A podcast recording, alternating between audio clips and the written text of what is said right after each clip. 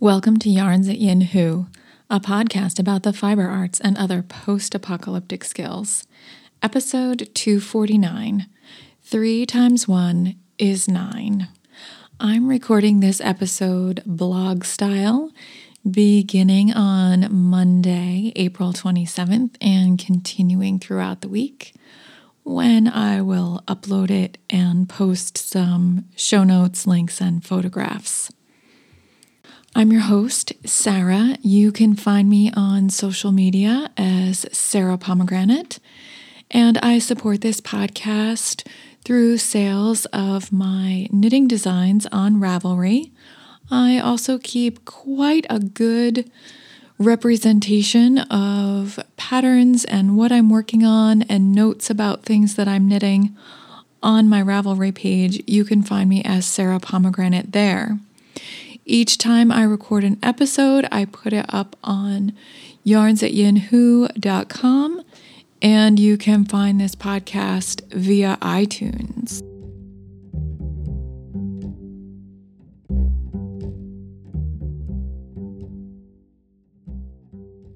Hello, everyone, and welcome. I hope you are well. I hope you will accept my best well wishes for you and your family. Lots of folks have mentioned how this podcast and the regularity of episodes is really helpful and something to look forward to. So, even though sometimes I think about it and I think, oh, is this trivial? Is this something that I should still be doing? Uh, the feedback that I get from you really helps to sustain my efforts, and having regular podcasts is also helping keep me focused.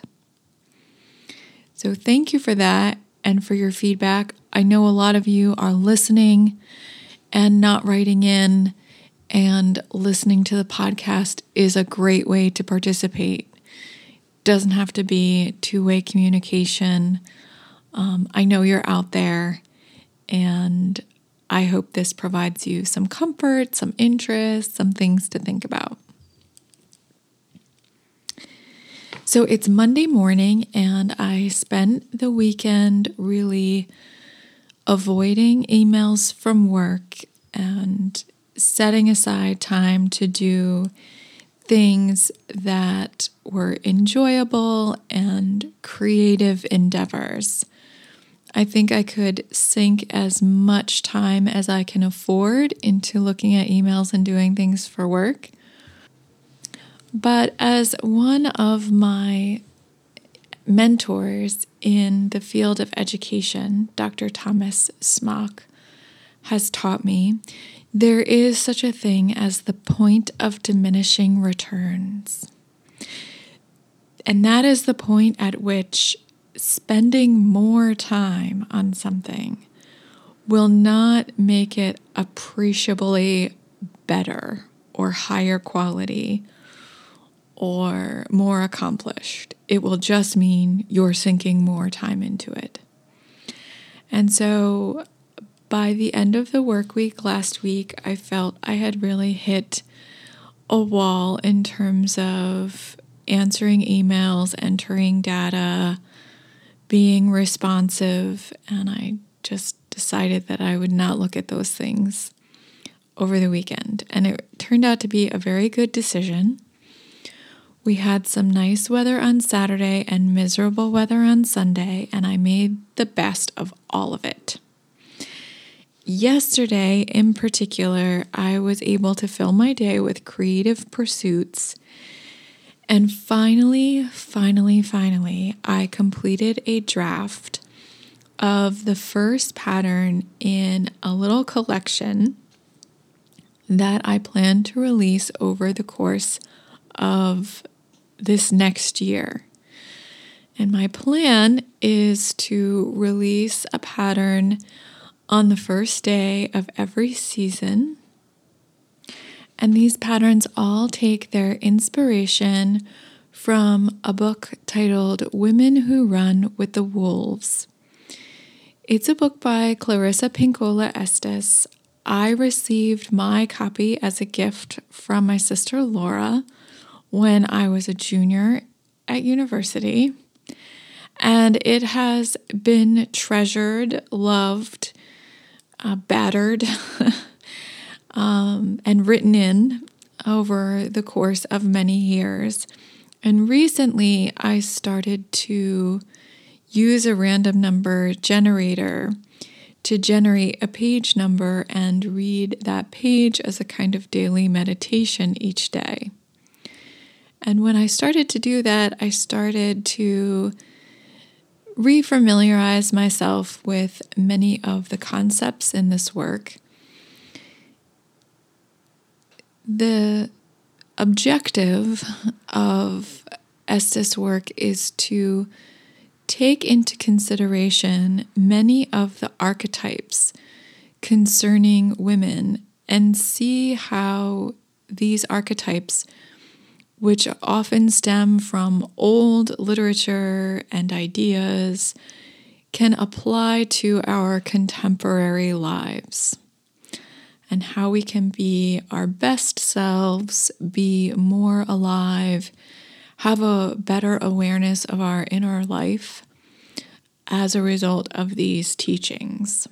So the book is it's a it's a big tome if you're not familiar with it. I suspect many of you are.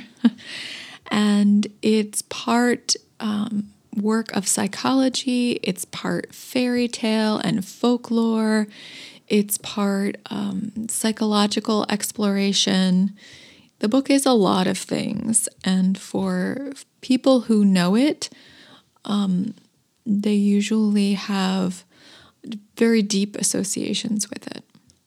So, anyway, I have been thinking for a couple of years now, actually, about this project and pulling inspiration from different points in the work and thinking about different types of designs that would be a, a tangible reference point to the teachings in the work.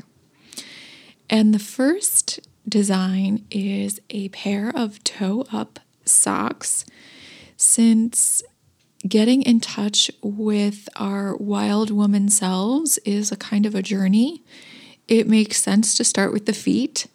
And so I've been working on methods for knitting toe up socks, different types of toe increases, different types of heel design, how to communicate the pattern, etc.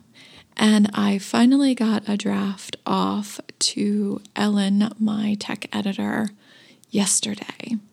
So I worked on it all day. I had done the charts, but I needed to do a lot of work on the pattern.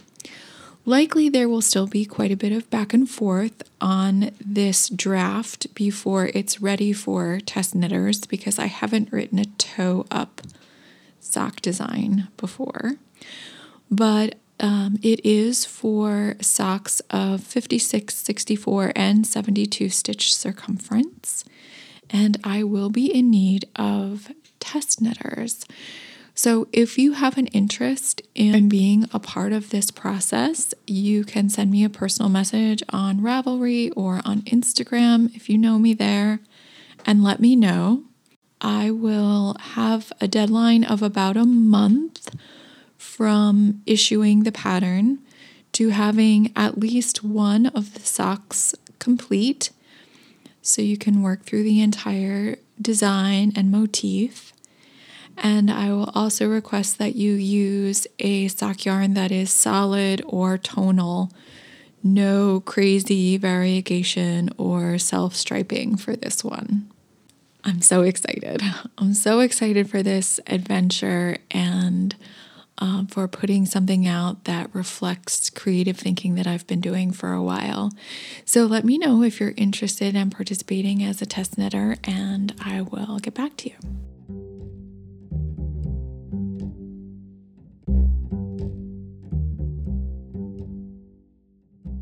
I believe I talked in a previous episode about some struggles with focus and management of new rhythms of time.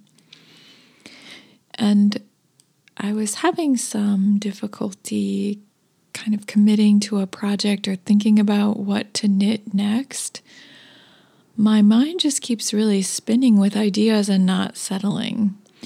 And so I decided to return to spinning. I had finished that big spinning project, making that three ply, but I had a lot of little turtles of hand spun singles still remaining after finishing that project. And so I decided to work on a two ply. And I just divided that hand spun into dark and deep colors and light and bright colors.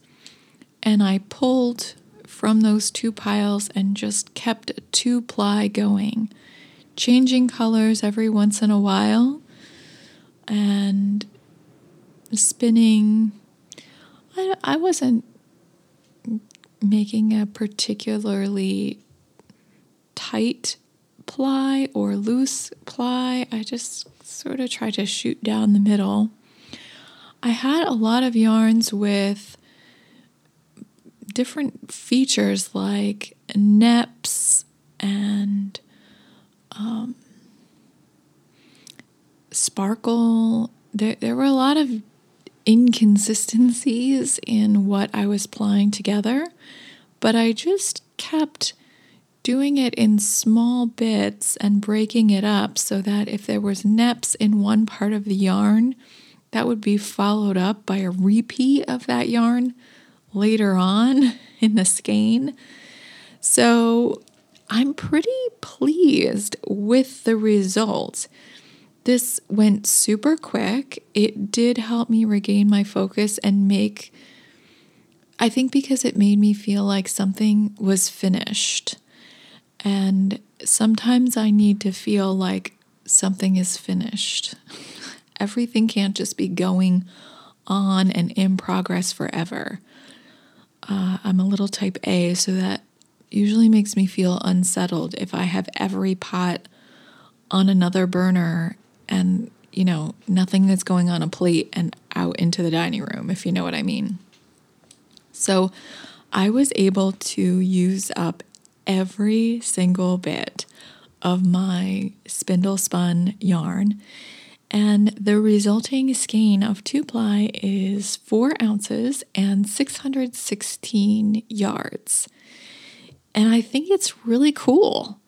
I'm not sure what it will be. I'm not really good at starting projects right now. So I think I'm just going to let this sit around and maybe look at it from time to time as inspiration. I gave it a soak as soon as I took it off the wheel and measured it and weighed it. And it's currently drying in my bathroom.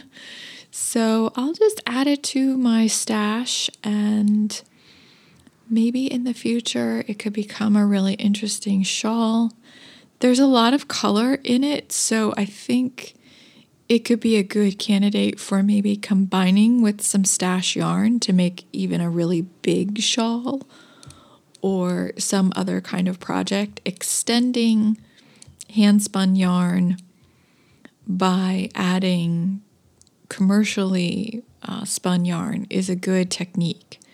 I suppose it could also be a good candidate for weaving. I think Emily mentioned that. Uh, so we'll see.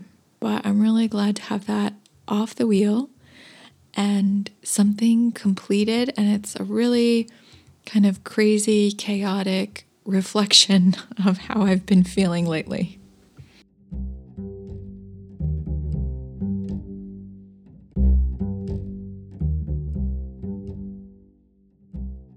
It's Wednesday morning, and I thought this would be a great opportunity to catch you up on new projects before I get my workday started. I have some things on my spindles and my needles. So on Sunday night, I began a new spin with some Shetland, it's called a Shetland Trio dyed by Lisa of Fiber Nymph Dye Works, and she takes three colors, natural colors of Shetland fiber and dyes them with a single color. The set I chose was Mirth and it's dyed in sort of a red, reddish pink. So you get this really perfect gradient and in beautiful Shetland fiber. I love it. And so I started spinning while I was on a Zoom chat with folks who were supposed to be hanging out with me at the Knit Local Getaway. So that was scheduled for last weekend, and unfortunately, like everything else, has been canceled. But Selma was so kind as to arrange a Zoom chat, and so many participants showed up, stopped in, said hello, caught us up on their, their news, and shared what they were knitting or what they had knit with yarn from the Washington County, New York area. So it was really lovely to see everyone. Um, it didn't compare to the in person experience, but it was really heartwarming to see so many friendly faces and to catch up on news. Before the chat, I realized that I didn't have any knitting that was in a place where I could just sit and knit and socialize. So it turned out that this spinning was just the ticket, and I put one of the braids on a Jenkins Turkish spindle lark and one on an Aegean. And then I still have the darkest color that is not on a spindle yet. But I'm enjoying that and thinking that I will spin those um, singles on my spindles and then I will look for a braid, maybe from Three Waters Farm. I like a lot of their braids, especially in the pinks and reds. I think she does some wonderful dyeing with those shades. So I'll look for a six ounce braid to spin on my wheel, and then I will ply that together with the spindle spun gradient. I think that will be a really beautiful spin. Um, and I've been having a lot of fun spinning lately. It seems to help keep me anchored and focused. So that's new on my spindles. New on my needles is some yarn that I, since Joanna posted this, I think in early March, it may have been late February, she flashed something on Instagram that was a self striping sock yarn inspired by Swiss chard. And I I was like, I need to have that. When are you selling that? When is this coming? When can I get this? I rarely uh, get this enthusiastic about a colorway, but I just I love Swiss chard first of all, but it the colors that she put into this self striping are just they're so pleasing and they're so pleasing together. And I know she dyes on some really tough wearing bases that are really beautiful to knit. And I just knew that my mother and sister needed a pair of these socks in it's called It's a Chard Sock Life. So clever. Joanne and Bill, so clever. Uh, so finally, finally, finally, um, during her farm festival weekend, she had an update and this sock yarn was available. So I went all out and got the Targhee nylon base that I love so much, along with the mini skein. And I think that will really help me stretch this skein so that my mom and Jessica can each get a pair of shorty socks out of this yarn. It's so much fun to knit with. I love the way the self striping is coming out. and it's just great. And I know they wear well, and I know my mom and my sister will really enjoy these socks. It's also very fitting because of all of the things that I've planted so far this spring. The, my Swiss chard is the most productive of all. I have it in a trough that was an old. Uh, my grandfather used it to carry a bunch of tools around. It's a metal, tr- a long metal trough like the kind kids make in metal shop class, maybe about three feet in length. It had a wooden handle, but it's since kind of rusted and broken, and it's not really good for carrying anything around. So I've transformed it into this planter, and I have it sitting against the side of the house where I think in that situation, it collects a lot of sunlight and heat, and the chard is really loving it. I've gone out to pick off lots of leaves several times already. And now that the temperatures seem to be warming up a little bit, I think it will do even better. Another project that isn't on my needles just yet, but I've been planning for uh, to begin this weekend is Bressay. It's a colorwork sweater, a sweater with a colorwork yoke that's designed by Marie Wallin and is in her Shetland book. The only book I have from Marie Wallin, and this will be pattern number five from this book, and my sixth Marie Wallin um, project overall because I began with Lovage, um, which I'm not sure if that's even in a book. Um, but this will be the fifth design from Shetland. And I need to swap out all of the Spindrift colors for Marie Wallin's British Breeds colors. I have all 16 colors. Some are in short supply, including the raw or undyed color. And so I needed to look up each of the colors, see the yarn, and then look at my assortment of British breeds and figure out what would work in place of that. And in some cases, I think I'm going to need to use two different colors to replace a single color.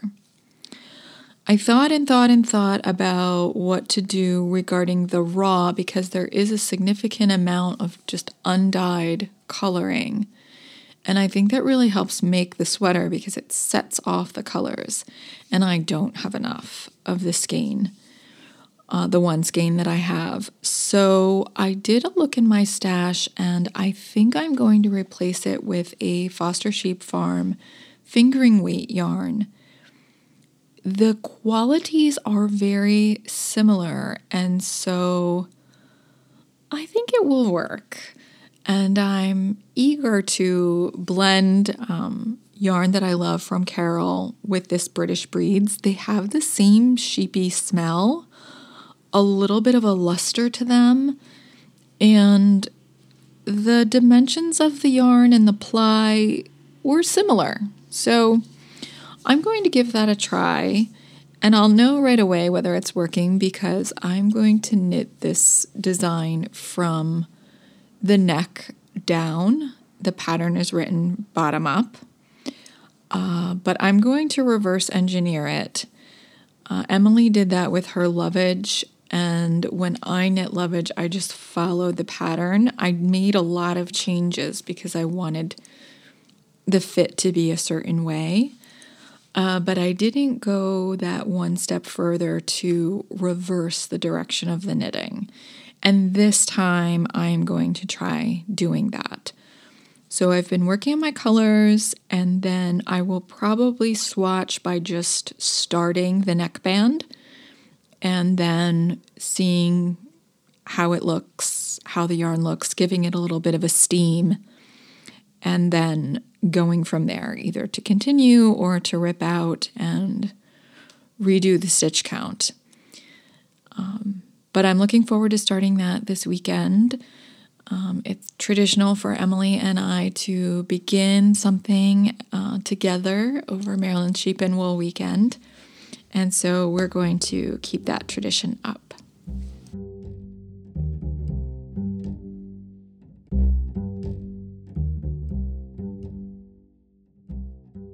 It's Thursday morning and time to talk about what's been going on in my kitchen. I've been cooking with rhubarb this week.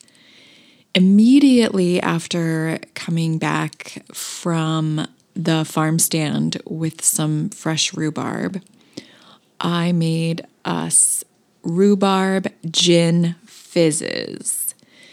I will post a link to the recipe.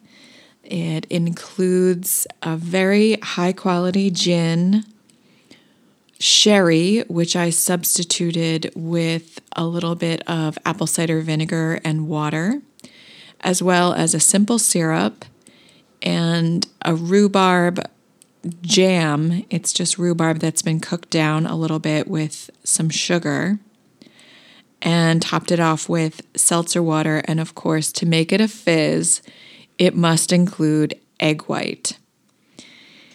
So, eggs are really a hot commodity. and I was reluctant to crack an egg and put the egg white in there, but it really does make the consistency of this drink amazing. So, we'll be having another round of those um, probably sometime over the weekend. I also make the baked ricotta with spice roasted rhubarb, and I wasn't really taken with that dish. I thought it came out a little bit dry. I really was aiming for the consistency of this German cheesecake that my mother has always made. And I think I might ask her for the recipe and see if I could adapt some of those ingredients to use with the ricotta. Perhaps it needed more egg in it. It seemed like it needed more moisture. Now, the recipe did say to use the highest quality ricotta you could buy, and I did admittedly use a, just a plain grocery store ricotta because that's what I had on hand. So it was okay, but it wasn't great. Um, and I think I will be returning for the last of the rhubarb that I have on hand right now. I'll be returning to the rhubarb ginger upside down oatmeal cake, which is cooked in a cast iron skillet and is moist and delicious. Uses very little in the way of ingredients. It seems to kind of create something out of nothing. I mean, you don't use very much of any one thing, and yet you have this moist, delicious product. Plus, anything with ginger is just awesome in my book. So I think I'll be actually making that tonight and then looking to score some more rhubarb either when I go to the farm stand or visit mom because I think her rhubarb should be ready the next time I visit. It's been everything's been a little sluggish because we've had so much cold and rain and dark days and not a lot of sunlight. So things are a little bit behind. Speaking of cast iron skillet, though, I've been looking at a lot of my cookbooks, and as I said, looking through old issues of Taproot magazine. I pulled out some issues of Making magazine just to see what was in there and try to come up with a way to bookmark things so I know what I have. I feel like I have this giant stack of magazines and I don't know what recipe or what project is in which one. And maybe I need to put a post it on the cover of each one and just write the th- interesting things that I want to get back to in that issue. Anyway, I've been looking at my cast iron skillet cookbook and thinking about whether or not I have enough ingredients to make some of the recipes or if I can do substitutions. And one that I came across that had never really attracted me before were wild rice pancakes. I've started cooking a mixture of different kinds of rice. I start with wild rice and I boil it, well, an aggressive simmer, I would say. Aggressive simmer in a pot of water, sort of like the way you would cook pasta. So I don't worry about having a exact ratio of rice to liquid. I just put it in a pot with water. Start with the long grain wild rice that takes the longest to cook. And then I just kind of like back it up and add different kinds of rice depending on their cooking time. So I have some brown rice, I have some uh, jasmine rice, and I just keep adding them to the pot until I have this really nice pilaf. And then I drain it much the way I would drain pasta. And then I use that for a bunch of things throughout the week, including these really great wild rice pancakes. So they're a great way to clean out some maybe less than appealing veg or leftover veg you might have in your refrigerator. I just dice everything very fine. If I don't have that kind of stuff, I will saute a bunch of finely diced onion, carrot, something green.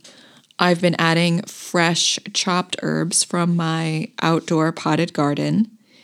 And then you put this rice and vegetable in a base. I kind of have stopped following the actual recipe in the cast iron skillet cookbook, even though that was my initial inspiration.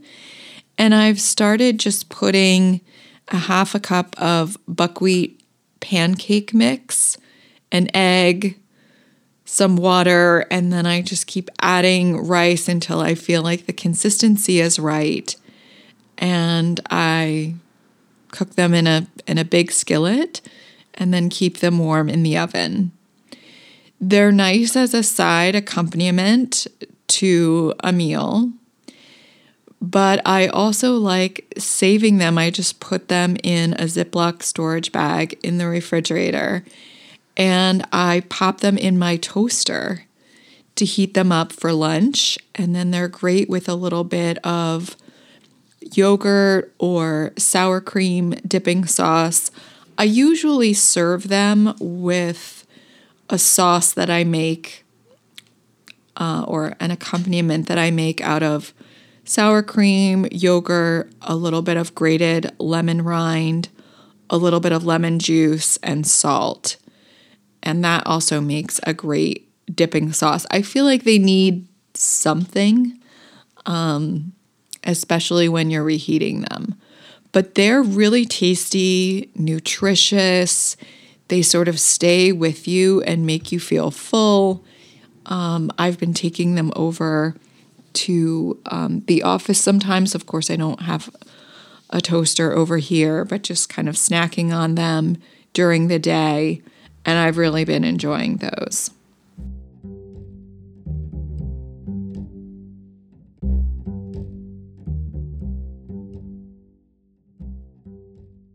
It's Friday, and I didn't end up making the rhubarb ginger upside down oatmeal cake last night. I didn't make any dessert, but I did make a really great dinner. It's a new to me recipe, and I think it's a great power pantry recipe and something you could riff on. It's a Food 52 recipe called creamy asparagus, lemon, and walnut pasta and it does not have dairy. The creamy texture is made from pureeing some of your blanched asparagus with walnuts, lemon juice, lemon rind, olive oil. I added a little bit of the pasta water, and it makes a wonderful pesto like sauce and then the remainder of your asparagus and some chopped walnuts are tossed in with the pasta.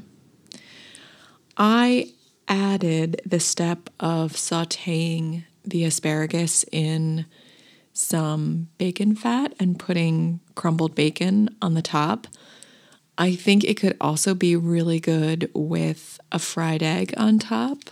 I think this dish would lend itself well to that treatment. It was really tasty. Samuel and I both enjoyed it. And I think you could maybe try it with fresh spring peas or maybe spinach or kale. I think you could take a lot of different green veg and puree some of it in a pesto like mixture and then put some of it on top of the pasta. It was very, very good. But what I wanted to talk to you about um, today is off the shelf in a little bit of a non traditional way. Usually I talk about books and poetry, but Samuel and I have been listening to some of our music collection and bringing out some of our favorite things. And I have a two CD set from Natalie Merchant called Leave Your Sleep. I, hmm, I forget what year it came out. It's been out for a while. Um, she created it with her young daughter in mind and went about, I think, for a period of several years, collecting uh, songs and stories, hymns, things that are verses for children, and set them to music and made a really beautiful double album. There's I recommend getting the CD if you can because there's a beautiful booklet with all of the lyrics and a lot of background information. It's really lovely. And I've been playing this a lot, and the song that really got me is Topsy Turvy World. It's based on lyrics by William Brighty Rands, who lived from 1823 to, eight, to 82. And he was very well known as an author of nursery rhymes and hymns. He was self taught. He eventually mastered Greek, Latin, Spanish, and French, and worked as a reporter for the House of Commons and worked on his own work for children uh, during this periods of time when um, the House of Commons was not in session when Parliament was not in session. And um, I think he also served for a time as a preacher of some variety. Anyway, this topsy turvy world goes about explaining what a crazy world it would be uh, if this or that happened, if three times one were nine. It's quite catchy and I feel like it's apropos for our rather unsettling times here. So it's something that I keep going back to.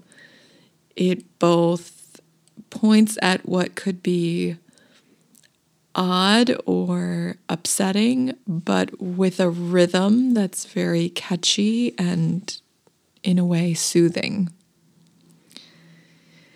Speaking of music, my last note here in this episode has to do with a project that Samuel has been working on tirelessly since we began our, you know, sheltering and general withdrawal from entertainment and society.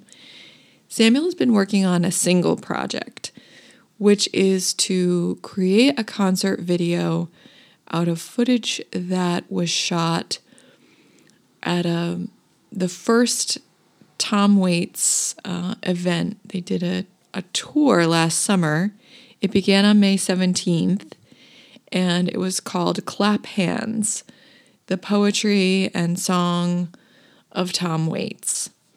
Uh, not a tribute act, um, but definitely took a look at different pieces of Tom Waits over time with a lot of different guest artists, different guests in every city that they toured. and then uh, a curated collection of writings, poetry, oddities, interviews that were read between the musical pieces. So, the first showing of this last year, May 17th, was at Roy's Hall, which is a historical theater in a very small New Jersey town, not too far from where we are. It's in Blairstown, New Jersey. And Samuel hired um, a camera crew and got all of this footage, which he has been previously too busy to really do anything with. It's a lot of work to put something like that together. It's also a lot of learning to get all the tricks and everything from Final Cut Pro in place to really have the skills to do it. But he has done it. And he is using this video to raise money for Roy's Hall, a place that we dearly hope to attend and see shows, and we still want it to be around when all of the restrictions on our movement and our gatherings have been lifted. And so he is putting up, he has put in his hundreds and hundreds of hours of time um, to contribute um, this piece of entertainment for you in hopes that you will make a generous donation to a local to us venue. So I have already put up a little bit about it and a link. Um, it's tickets by donation, so you can contribute whatever is comfortable for you. And the premiere date and time is Wednesday, May 6th at 8 p.m. So that's when it will air, and you'll get a link and all of this. So I hope if you enjoy um, folk, if you enjoy spoken word, if you are a fan of the work of Tom Waits, I think you would really, really enjoy this. It's a be- it was a beautiful experience live, and I think the video, I've heard it a lot. I've seen it quite a few times. Just working through and and helping Samuel and being a being an audience for his drafts and I think it's a really amazing thing that you will enjoy. So I urge you to check it out. All right, well, I am going to edit this um, and get it up for over the weekend. And I'll see you again next episode.